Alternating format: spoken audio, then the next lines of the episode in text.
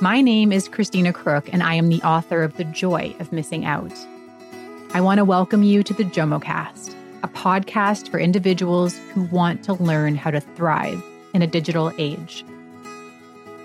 Jomo is the joy of missing out on the right things, things like toxic hustle, comparison, and digital drain to make space for life-giving commitments to people and work that bring us peace, meaning, and joy. The JomoCast is 100% listener-supported. Each episode takes about 40 hours to create and involves the work of our composer and producer, Tom. Hello. Social media lead, Rebecca. Hello. And me. We believe there are new and even more urgent questions to be asked now about digital well-being, given that most of us will need to depend almost exclusively on digital channels for social support for the foreseeable future.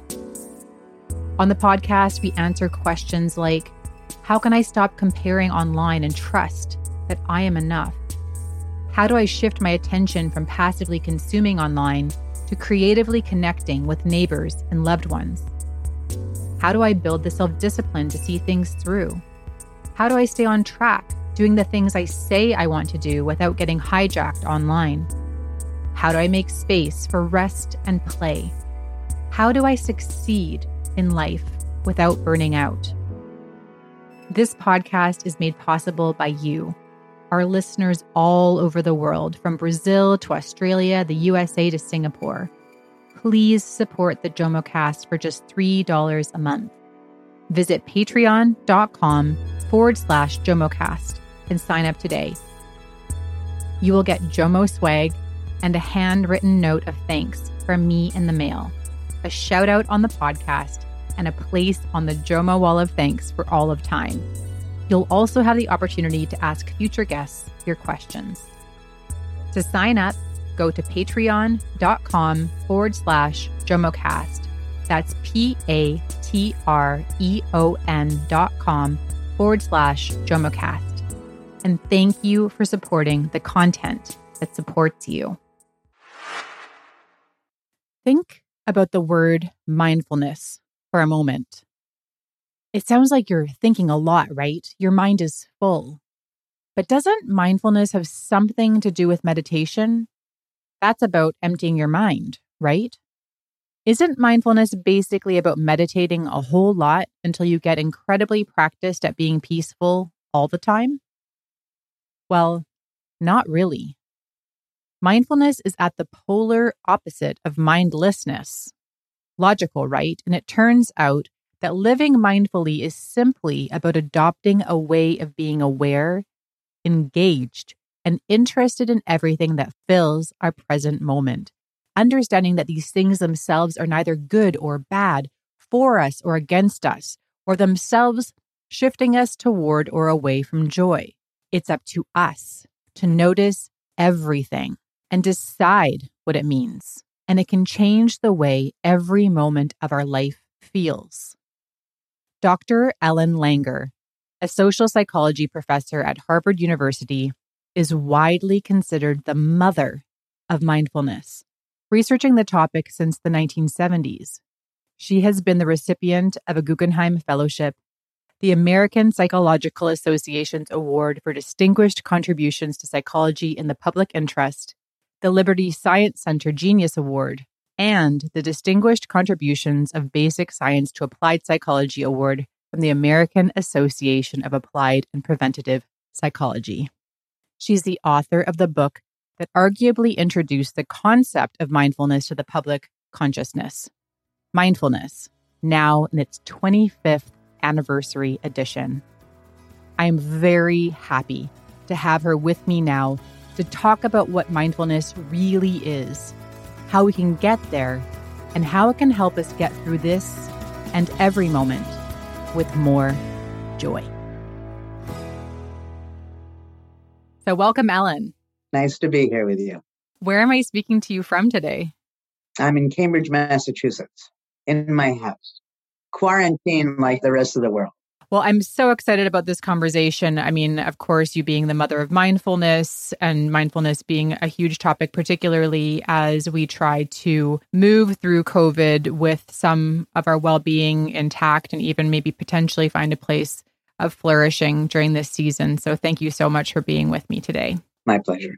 So you said, when we make the moment matter, it all matters. Right. I love that quote so much.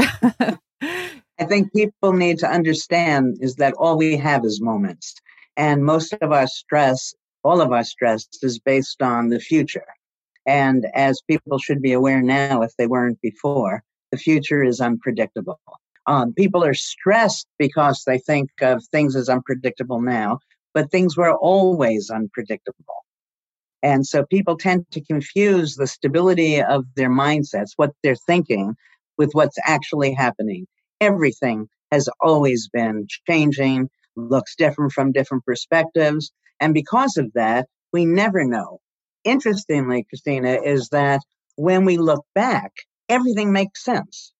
You know, so you find out Jane and Joe are getting divorced and you say, yeah, I knew it. Because you start thinking of the fight they had at a party and how rude they were to each other the last time you saw them and so forth. Going forward, if somebody said at the party, well, do you think they're going to get divorced? You say, no, everybody fights, you know, and so on. So we confuse the certainty of things that have already happened with the uncertainty going forward. I do this little exercise in my decision class at Harvard. This is an advanced class. And they also start off, like most people, believing that everything is predictable. So I say to them, okay, I've been teaching a version of this course for 40 years. I have never missed a class. What is the likelihood that I'm going to be here next week? And we go around the room and everybody answers and they say things like 98%, 96%, as if there's some calculation that they're doing because they know they shouldn't say 100%, but essentially that's what they're saying. Then I say, okay, now I want everyone to give me, we'll go around the room again, give me a good reason why I might not be here next week. The first person invariably says, well, I'm always here, so I deserve the time off. The next person says, my dog has to go to the vet. You know, and then they all give very good reasons. And I say, okay, now, what do you think the likelihood is of my being here next week? And 100% drops to 50%. Okay, so going forward, we don't know. And I think in these times, the times of the pandemic, it's important for people to realize that the certainty that they had wasn't real, so that they're less uncomfortable with the uncertainty. You know, things will play out however they play out. They will be advantages for all of us, disadvantages. And those advantages or disadvantages are not real. You know, they're a function of the way we frame the event. So, Christine, if you and I went out to dinner and the food was wonderful, great. You and I go out to dinner and the food is awful, great. I'll eat less. Okay, so my experience of events depends on the way I frame the event. And so our stress is essentially of our own making. And it's very important now for people who are really, really stressed to understand this because stress is probably the biggest culprit with respect to health and or the absence of health, all illness. So stress relies on two things. First, something is going to happen. And then when it happens, it's going to be awful. So we just said, we don't know what's going to happen. Give yourself 2, 3, 6 reasons why it might not happen. So you already feel better. It was definitely going to happen to now it may or may not. And then think of the advantages to it actually happening. And I know that people are shaking their heads and saying, well, you know, if somebody finds out they have the virus, how are you going to reframe that? And it turns out that, first of all, very few of us will actually get the virus. But when we get the virus, there are specific things we can do. But there's data on illnesses, cancer, strokes, where when people first have the stroke or first get the diagnosis of having cancer, of course, everybody is stressed and worried, what have you. But in a very short time, many of those people first come alive. They say, oh my gosh, I'm not going to live forever. Let me make the moments matter. And so even when it seems the worst things befall us. There's still ways in which we can come alive. And again, as you opened our conversation, although I'm monopolizing it, with talking about moments, if we just make the moment matter, everything will fall into place for us. Not try to figure out what are we going to do in 6 months or even 6 days. Just take care of right now. What are some steps to making the moment matter? Because I'm hearing you, there's so many different lines I want to take in terms of understanding stress a little bit better, but how do we actually, especially right now, you know, I'll give my own personal situation to provide some context. You know, I'm home with my 3 kids. I try to do homeschooling in the morning with them, then move on to work. I'm going through my own waves of grief throughout the day, you know, navigating changeover with my partner at home, engaging with neighbors. Like, how do I, during the regular course of a day, which all the days feel like the same day, how do I make the moments matter right now? Okay. It's interesting. There are lots of people who say, be in the moment, be in the present. And I laugh at that in the way that that you're suggesting, sweetly though, because everybody thinks they're in the moment. Because when you're not there to know you're not there.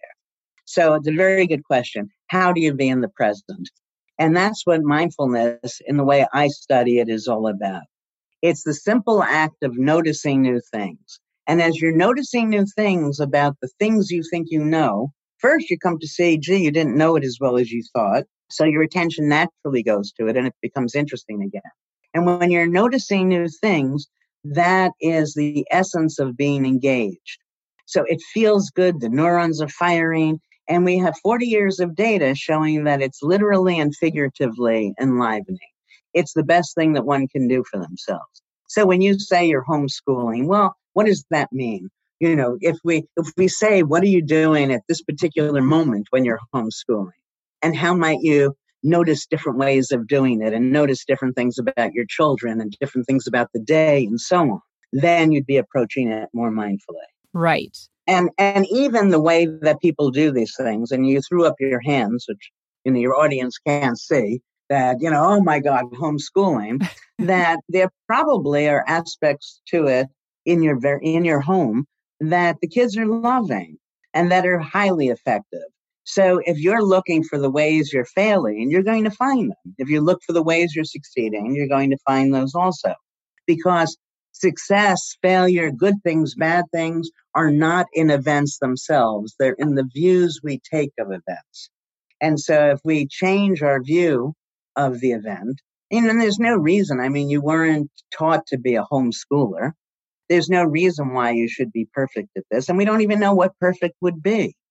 That if your kids sat perfectly still and learned whatever wisdom you were imparting to them, I would have some trouble with that. Because from where does your wisdom come? Most of education is, dare I say, mindless.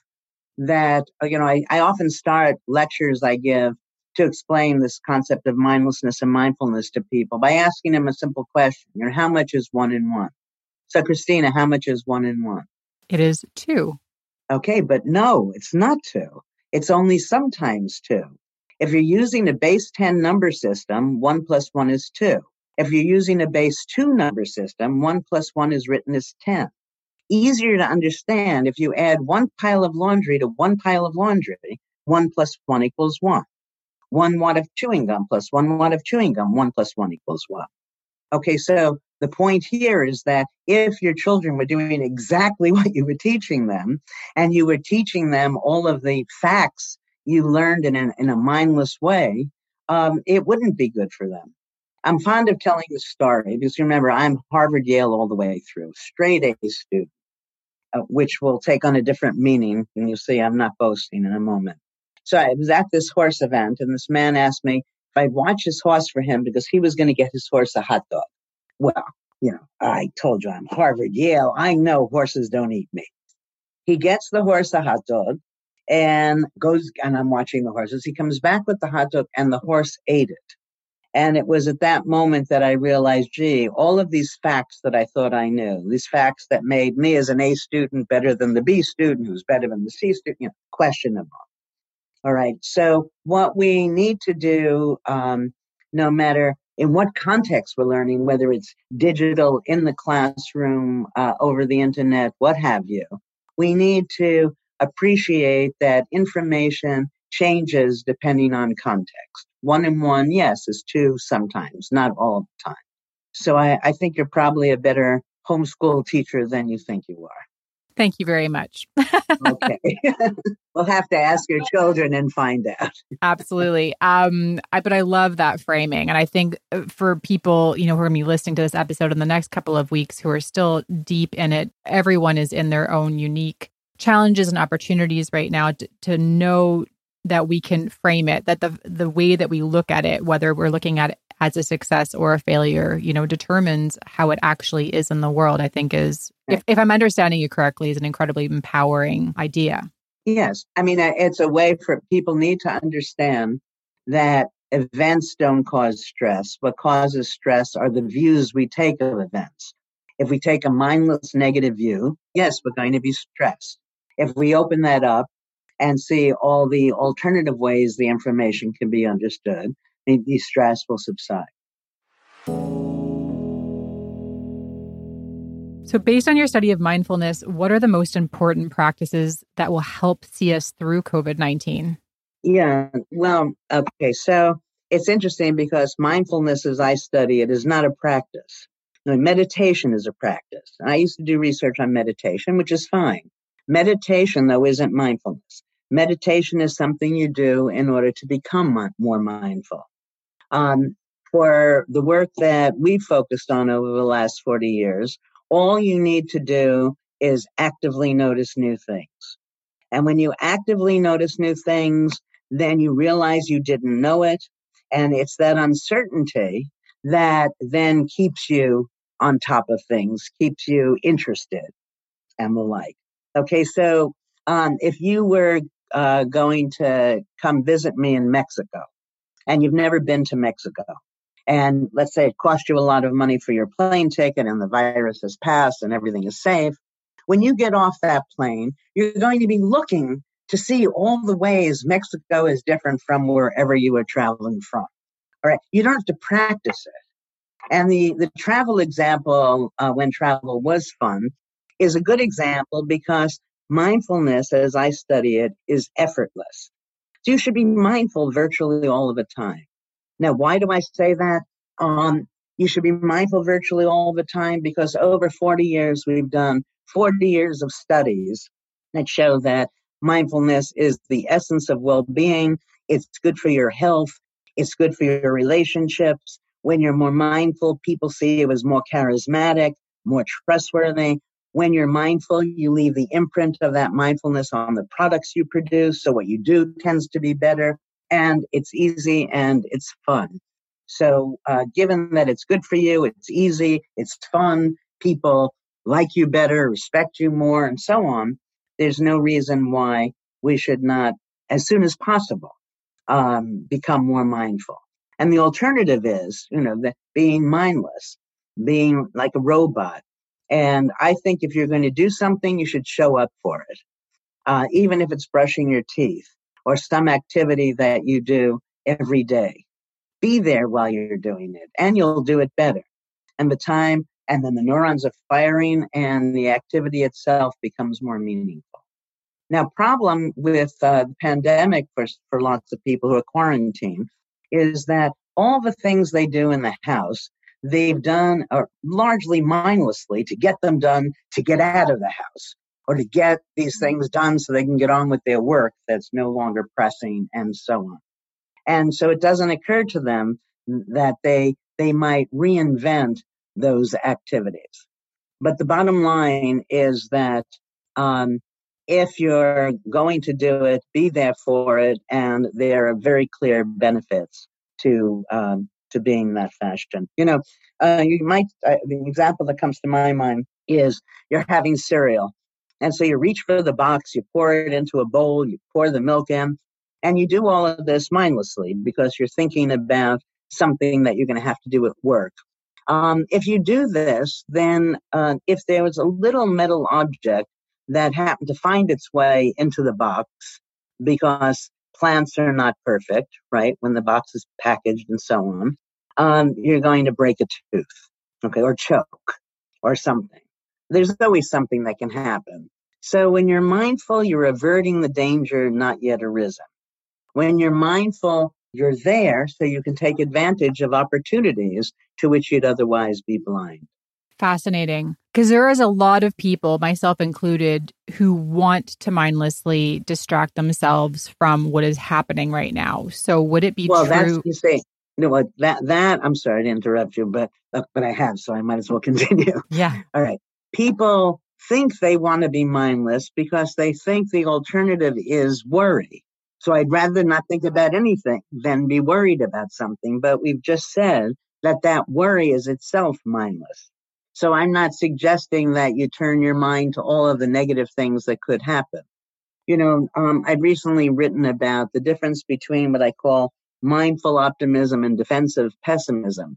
So defensive pessimism, which is a style many people have, and sadly, during the time of the pandemic, more people have adopted it. It's the view, essentially the expectation that something awful is going to happen. So expect the worst, but hope for the best. And that's problematic in two ways. First of all, you tend to get what you expect. If you're expecting the worst, then you're stressed. That's no good for your health. Second is the word hope, which most people think is a positive thing.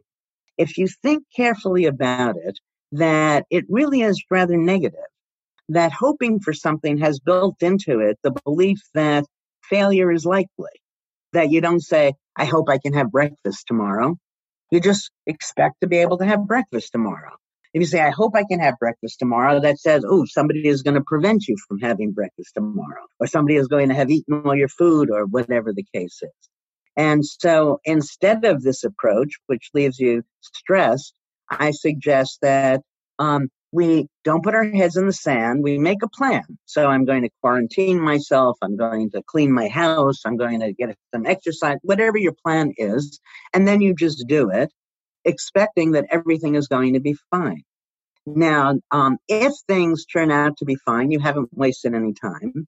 If you decide at the end of this that things weren't so fine, you're going to be stronger by adopting this view than if you just spent all your time being stressed, you know, prior to it.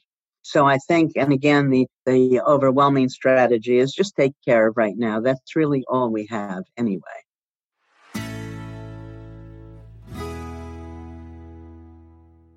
One of the questions I had for you is, what is the impact of the COVID-19 pandemic on our ability to be mindful, present, and self-regulating? I think we spoke a little bit about that already. How does it differ from other difficult things in our normal experience? Well, I think that it differs in part because we have a sense that the whole world is going through it, you know, and that in some ways makes it easier, right? I mean, if it's just me, what's wrong with me? Everybody else can deal with not having a date on Saturday night, you know, or whatever the case happens to be. I don't know where that example came from at 73 years old. I never know what I'm going to say until I say it. And now people make an attribution to whatever is going on to the pandemic. We all have challenges that we're facing every day. The pandemic is obviously an incredibly unique challenge that we're facing. So I'm curious about mindful. You've clarified for me that the mindfulness is not a practice, but how being mindful, or, you know, how some people would use it interchangeably, to be present. So you get up in the morning and you figure out what you want to do with the day. So for me, I get up and I get dressed. You know, I could be in sweatpants all day long, but if it's not just one day, I think that works against our feeling good. Then accomplish something. You know, if you've always wanted to paint, start painting without worrying about if it's any good. Start cooking things. Be clever figuring out how to exercise without going to the gym. And then you're going to save a lot of money when the gym finally opens up again. You know, for me, I mentioned this, the last webinar I did, I think I slept wrong. And so I had a little ache in my shoulder. I went out, and I don't have a heating pad. I went out to my small backyard. I found a rock, smooth rock, I wet it, put it in the microwave for 10 seconds, put a cloth around it, and I had a heating pad. So, there's an opportunity to say, okay, the recipe calls for this. I don't have this. What else might I use? Now, two things follow from that. One is that you may learn that you can substitute yogurt for sour cream, for example. Two, you learn that when whatever you were trying to make didn't work, so what? Most of the things that we waste our time caring about are just not worth the time. And I think that's one of the larger lessons that people are learning. Now it's interesting with the social distancing. I think many people are having more interactions with friends than they've had before. I've had people, I'm sure I'm not alone in this, who I haven't spoken to in 20 years contact me. Are you all right? And so on. So my immediate network has increased. And, and that's very nice. And that also helps you hold on to what things actually matter. Mm-hmm. Since you can't go shopping, and if you're a clothes horse or whatever, you see that, I can wear these same pair of pants every day. I can wash them on occasion or whatever. And it's all fine. So maybe I didn't need all of the items. Your hair is getting long. You just put it up or cut it yourself, or realize that who cares again? It's easy worrying about things when it's only you. When you know that for all women over 50, your roots are starting to show. Your gray hairs are, then it's more laughable. For sure. Or 30, if as the case may be over here. Okay, sure. Or 30. I mean, the main thing is that this is a time for us to get in touch with what actually matters to us and let the silly things go by the by. I love that. Some of the things I wrote down was get dressed, have a focus for the day, put your attention towards something. And I also wrote down problem solving, your example of the stone. I recently entrusted my hair to my husband, who cut it for me. And I will say that was a deep new shift in our relationship. It was an opportunity for us to trust one another and to, risk something together. Yeah, but not just that. No, I think that's wonderful, but it's also to realize that, so what happens if you have a bad haircut? How is that going to matter? The people who love you are not going to stop loving you. The people who don't know you are not going to have any feeling one way or the other. I mean, and hair grows back, So again, it's a matter of settling in to what actually is important to us. But I thought if there's time and if you're interested, there are health things that we could also talk about with respect to this virus. Yes, please. Yeah. So we've done a lot of research on what I call attention to symptom variability. And it's just a fancy word for being mindful that for most of us, when you get a diagnosis, no matter what the diagnosis is, there's a tendency to think that everything will be steady state or just get worse. But nothing moves in only one direction. There are times it's better, times it's worse. And the essence of this treatment, most people only notice when they feel the symptom. The essence of this treatment is to notice when you don't feel it, which is much harder. Because if you don't feel it, then, well, why? Why am I fine right now? And so what we do is we take people who've had all sorts of diseases. We obviously, or maybe not obviously, haven't had a chance to do this with COVID-19, but we've done it with MS, chronic pain, arthritis, depression, many disorders. We're doing it right now with Parkinson's, stroke, and so on. So I think that if it works and has worked for the majority of those diseases, then it should also work for COVID-19. What we do is very, very simple. We just contact people at random times throughout the day over the course of 2 weeks. And we ask them, how do you feel right now? And is it better or worse than before? And why? Now, three things happen when you ask that why question. The first is that, you see, it's not steady state. And you come to realize, I don't have this thing all the time, so you tend to feel better. Second, when you start looking for why does it feel better now than before, that's mindful. And as I said, we have lots of research where that mindfulness is good for your health. And third, if you look for a solution, you're more likely to find it. So if I think I'm stressed all the time, and then you're contacting me at random times, and I see, when I'm talking to John Doe, I'm stressed. When I'm talking to Christina Crook, I'm not stressed. Well, then the solution is very simple. Don't talk to John Doe, or talk to John Doe the same way I do when I'm talking to Christina. Okay, so solutions present themselves. And, and these are some pretty big diseases, multiple sclerosis. We're doing it now with Lou Gehrig's disease, ALS, and so on. Stress, depression. When people are depressed, they think they're depressed all the time. So when you're not depressed, you're not paying any attention to it. Next time you're depressed, you think, I'm still depressed. And by doing this, and you can set your smartphones to ring at I don't know if they'll ring at random times, or maybe every hour or every 2 hours, or have somebody call you and ask you, and then you get a handle on the way things change. So this mindlessness, whether it's about our health, our well-being, our use of the digital world, no matter what it is, we tend to hold things still. And our health, well-being, and effectiveness results from our letting things vary the way they naturally do.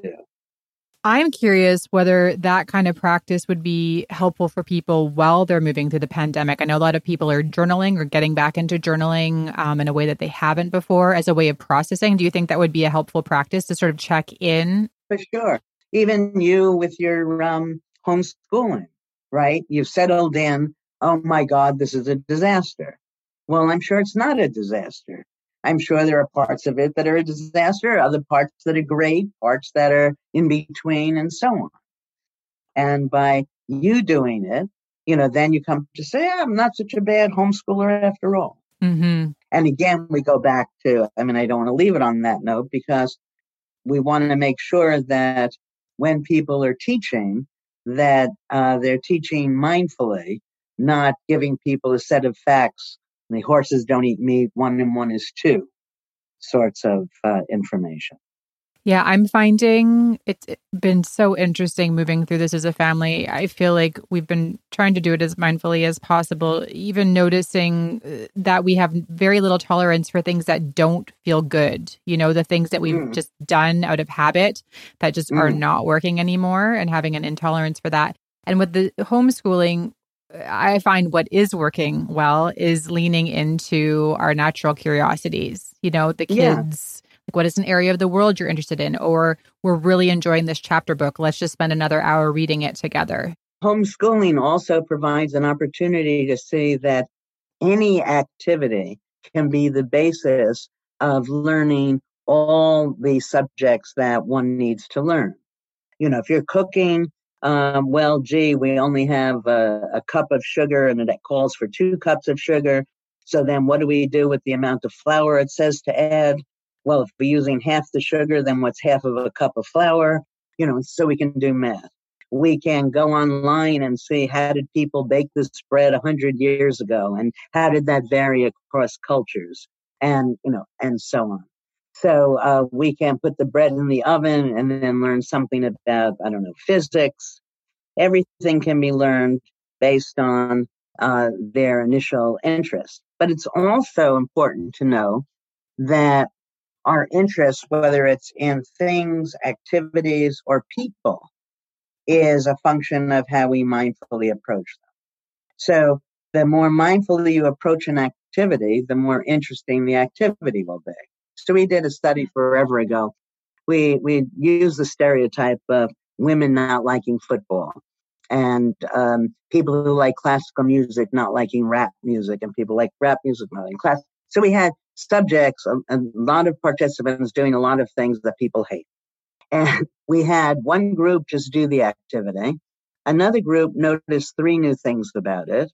Another group noticed 6 new things about it. And, so we vary the number of things, and that's just doing it mindfully. And what we found was across all the activities, the more you noticed, the more you enjoyed the thing you were noticing. So, and that happens with people also. You know, I don't like Mary for whatever reason. That's because I'm seeing Mary in a mindless way, holding her still. And now if I notice new things about Mary or your husband or your kids or what have you, then they become more interesting. Things are only uninteresting because of the way we've mindlessly learned to look at them. Everything is potentially interesting. I have this when I was giving a talk years ago on my On Becoming an Artist book. I remember I have this slide where I have a quote from Mark Twain, and it's wonderful. I don't remember the quote, sadly, to tell your listeners, but basically he's talking about water. That's all he's talking about is water, and he makes it sound exciting. And, you know, anything can be made to seem exciting. On the other hand, I remember I was traveling in Italy, and there were these kids who were wearing T-shirts that said New York, which meant they weren't from New York. They had just come from New York. And so we gave them a ride. That was years ago when doing such picking up people was okay. And, you know, we asked them, how did you enjoy Manhattan? And they said there was nothing to do. Now, there's no place else on earth, I think, where there is more to do, more that's exciting. So the point is, water can be fun. New York can be not fun. You know, it's all in the way we choose to understand things. So if you're staying in the house and you're bored, that's not because being in the house is bored. What you need to do is take those things that you think you know and start paying attention to them again.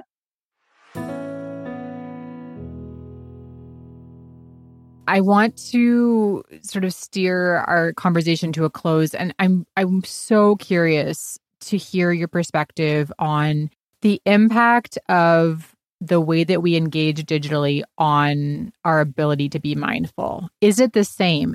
Can we be as mindful online as we can, let's say, offline? Yeah, that's a wonderful question, Christina. You know, that I was in down in South Africa.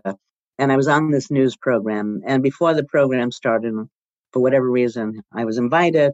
He said, before we start, can I just ask you a question, Professor Langer? I said, sure.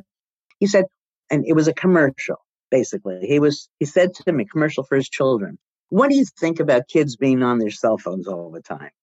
And I laughed and I said, I'll tell you, but you're not going to like my answer.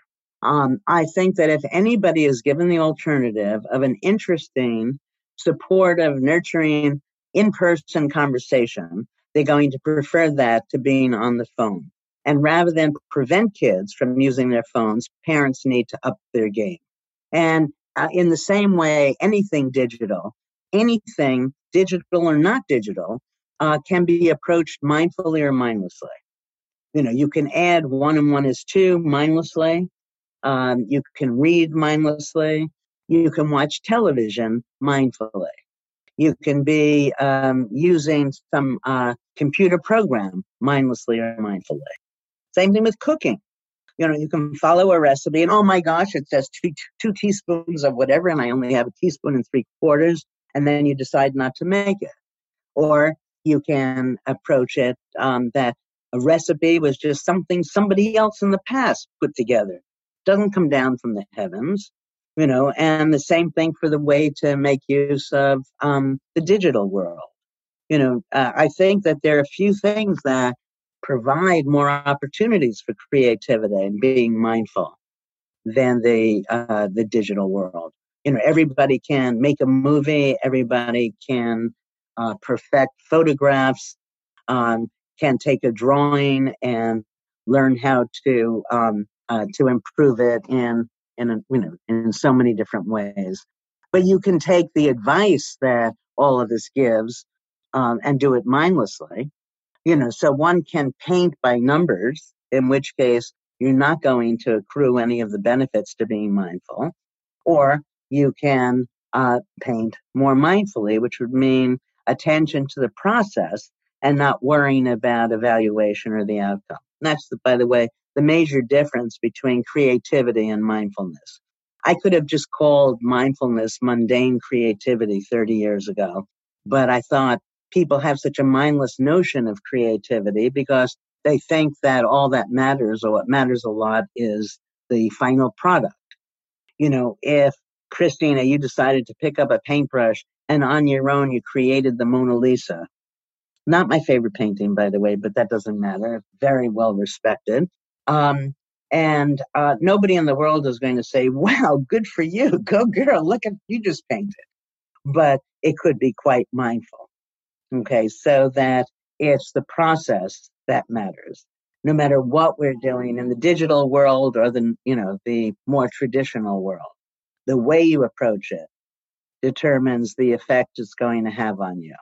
It's also going to determine the degree to which you're likely to come upon something new. You know, that if you're just mindlessly following instructions, you're not going to be able to get any place that the person who gave you those instructions hadn't already gotten to. And if you do it your own way, and this is something that I try to teach all my students, there's many people who listen to me, you know, essentially you can do it your way or their way, whoever they are. And you can succeed or you can fail. And you know, if you have those four options, then if you do it their way and you fail, to me, there's no greater cost. Whereas if you do it your way and you fail, well, at least you've done it your own way. You know, then when we remember that the way to do things is determined only by people at a different period in time. And the more you are like the person who derived the rules, the more likely you'll succeed by those rules. But to put it differently, the more different you are from that person, the more important it is for you to find your own way of doing it. When I lecture on this and I have a large audience, I'll look in the audience for a man who seems very tall. You know, so I'm 5'3". I try to find a man of 6'2", 6'3", invite him to the stage, and we just stand next to each other. And it looks very bizarre. And then I'll put my hand next to his hand, and you can see his hand is maybe 2 inches bigger than mine. And then I say, does it make sense for us to hold a golf club, a squash racket, a pickleball racket, a tennis racket the same way? No, you know, it doesn't make sense for us to do anything physically the same way. And so if he made the rules, I am never going to be as good as I can be. So you need to learn the rules of everything mindfully, which means conditionally, which means sort of this way, maybe, it could be, it would seem that, rather than this is the way. Many horses don't eat meat. It doesn't mean all horses don't eat meat. 1 and 1 can be 2, but it's not always 2. Okay, so you learn the rules that have been passed down from the ages or given to you from the experts. And then you adjust it to what works for you, whether it's the digital world or the more traditional world. When someone goes into an experience, not for the experience itself, but for capturing, with the intention of capturing that experience to put on the internet, what is happening there? Give me the example you're reading from.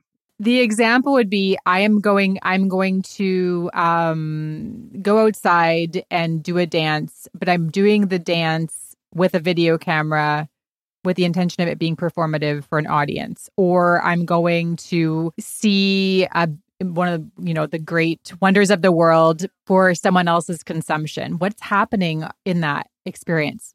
That's really no different from anything else that we're doing. You can, again, do it where you have a rule book. Here's how you do that dance for people to appreciate.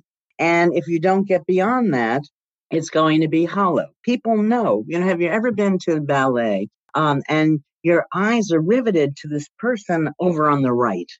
Now, you know, the person in the center technically is the best dancer. That's why they're in the center. But there's something at this moment while you're there that draws you to this other person. And that's because that other person is being mindful. So there's nothing about starting the activity to go do this performance, for example, that you want to then put on the internet. You can begin it, but the way to do it is, again, to have the general sense of how you want it to be and then allow yourself to invent it as you're doing it, to make subtle changes. And then it comes alive for you. And then our data say that the audience actually knows this. We had symphony orchestras performing the same piece, but where they were instructed either, remember the time you played this where you were pleased with your performance and just try to replicate it, versus they were told, make it new in very subtle ways that only you would know. Now, they're playing classical music, so it has to be subtle. We record the pieces, and then we play them for people who have no idea what the study is about. People overwhelmingly prefer the mindfully played piece, the piece where you're making it new. So I'm saying whether you're baking bread, whether you're doing the performance that you're speaking of outside that you're going to put on the internet, whether you're brushing your teeth, no matter what you're doing, you want to be there. And what the way to be there is to make it new for you.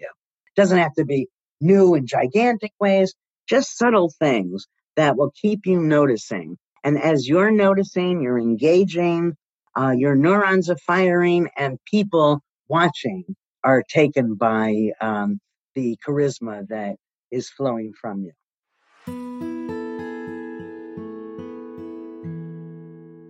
Oh, Ellen, I have so many more questions for you, but I'm mindful you've already given so much of your time. I want to close with this question. How do you believe our attitudes towards mindfulness and well-being will be altered when we come out of this crisis? I don't think our attitudes about mindfulness will necessarily be altered. I think that our attitudes about so many of the things we've already talked about will be altered. And for those who are more mindful, hopefully they'll draw larger lessons from them and see that circumstances that they were afraid were going to be awful were not so awful, and that they were they had resources, personal resources, strengths that they weren't aware that they had, and that can carry us forward to be better than we were before. I think that one way of feeling good about yourself is to be more generous to other people.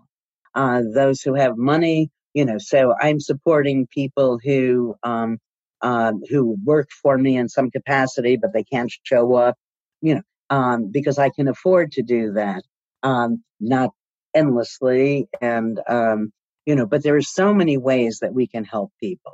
And the more you're helping other people, today, I think that you'll continue doing that tomorrow. And I think that, so when we come out of this, I think we'll be a closer world. I hope we will be. And so, I think there are going to be a lot of positives. But again, things are neither positive nor negative. I think people are probably going to gain some weight. And we may change the norms and say that, gee, if you put on a little weight, you look better than if you're emaciated. Who knows? All I know is that all we can take care of is what's happening right now. I think the big thing I'm taking away from our conversation today is the whole concept of how energizing being mindful is. Yeah. And I think that the whole concept of wine o'clock, just unwind with wine, that becoming normalized. I think us giving ourselves permission to just mindlessly consume, especially at the end of the day, to unwind, so to speak, actually isn't unwinding. And that's something I've been paying attention to just over the last few weeks, is how I feel after, just mindlessly watching a couple of sitcoms versus watching a talk that I think is going to be intellectually difficult. Christina, I'm telling you, watch those sitcoms mindfully. Okay. You can watch a talk mindlessly or mindfully. I give you permission to do all those silly things, but to do them mindfully, and you'll prosper from it. I'm glad you mentioned about how mindfulness is energy providing rather than consuming. That, for me, I go and I give a talk and I get more and more energized, which is always hard for me to end the talk.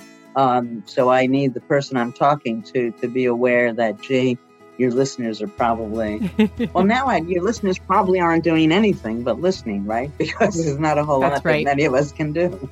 It's true. Or going for a walk. But thank you so much. No, absolutely. Mindfulness as being energizing, I think, is my big takeaway today. Thank you so much for being with me today. My pleasure. It was fun. Be well.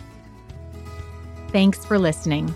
You can learn more about our guests in the show notes and by visiting JomoCast.com. The JomoCast is edited and music composed by Thomas J. Inge. Visit Tom online at tinge, that's TINDGE.com to learn more about Tom and his services. The JomoCast is listener supported. Sign up as a patron at patreon.com/JomoCast. Patreon support makes the podcast possible. For just $3 a month, you will keep these conversations going. That link again is patreon.com/JomoCast. Don't forget to subscribe to the podcast with your provider of choice. And if you loved this episode, leave us a 5-star review. These reviews are a powerful way you can help us reach more listeners. I'm your host, Christina Crook. Thanks for listening, and may you find joy missing out on the right things.